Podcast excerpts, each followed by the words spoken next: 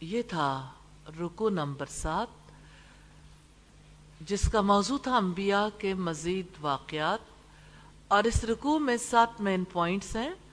Number ایک، حضرت موسیٰ علیہ السلام۔ بہت اچھا سلسلہ ہے کہ اگر آپ مین پوائنٹ کے ساتھ دوسرے پوائنٹس کو بھی دیکھا کریں، تو یہ پورا رکو آپ کی گرپ میں آ جائے گا۔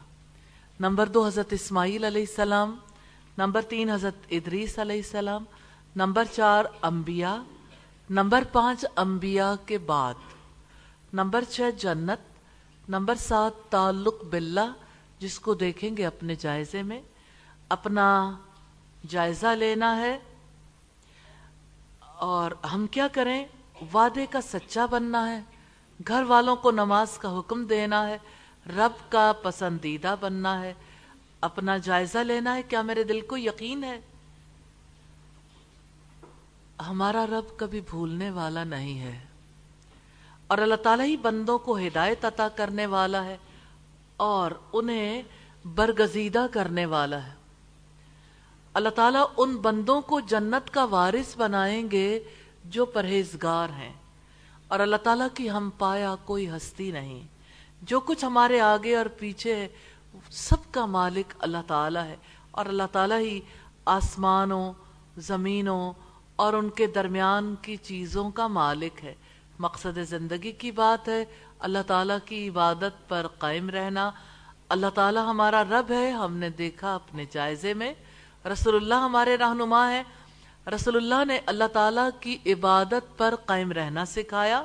اللہ تعالیٰ سے ڈر کر رہنا سکھایا۔ گھر والوں کو نماز اور زکوٰۃ کا حکم دینا سکھایا، نماز کو ضائع کرنے سے بچایا، خواہشات نفس کے پیچھے لگ جانے سے بچایا اور رب کا پسندیدہ بندہ بننے کی ترغیب دی۔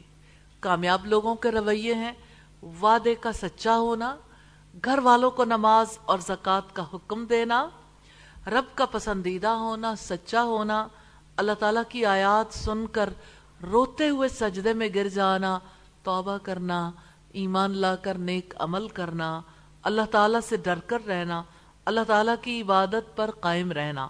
ناکام لوگوں کے رویے ہیں، نماز کو ضائع کرنا، خواہشات نفس کے پیچھے لگ جانا، گمراہ ہونا۔ انجام کی بات ہے، جو لوگ توبہ کر لیں، ایمان لے آئیں اور نیک عمل کریں، وہی جنت میں داخل ہوں گے۔ ان کی کچھ حق تلفی نہیں کی جائے گی۔ اور اللہ تعالیٰ سے ڈرنے والوں کو جنت کا وارث بنایا جائے گا۔ آؤ کچھ کر لیں۔ وعدے کا سچا بننا ہے۔ گھر والوں کو نماز کا حکم دینا ہے۔ رب کا پسندیدہ بننا ہے۔ انشاءاللہ منزل ہے کہاں تیری؟ کیا میں نے اللہ تعالیٰ کی عبادت پر قائم رہنے کا ارادہ کر لیا ہے؟ کیا میں نے اللہ تعالیٰ سے ڈر کر رہنے کا ارادہ کر لیا ہے؟ کیا میں نے گھر والوں کو نماز اور زکوٰۃ کا حکم دینے کا ارادہ کر لیا ہے؟ کیا میں نے نمازوں کو ضائع کرنے سے بچانے کے لیے دعائیں کرنے کا ارادہ کر لیا ہے؟ کیا میں نے خواہشات نفس کے پیچھے لگنے سے بچنے کا ارادہ کر لیا ہے؟ کیا میں نے رب کے پسندیدہ بندوں کی خصوصیات کے بارے میں جاننے کا ارادہ کر لیا ہے؟ یا اللہ، یہ دل، یہ ذہن، یہ اعضا تیری تخلیق، تو ہی ہمارے دلوں میں ارادوں کو جنم لینے کی اجازت دیتا ہے اور تو ہی ہمارے اعضاء کو عمل کرنے کی توفیق دیتا ہے، الہی اچھے ارادے کرنے کی توفیق دینا اور عمل سوالے کرنے والا بنانا۔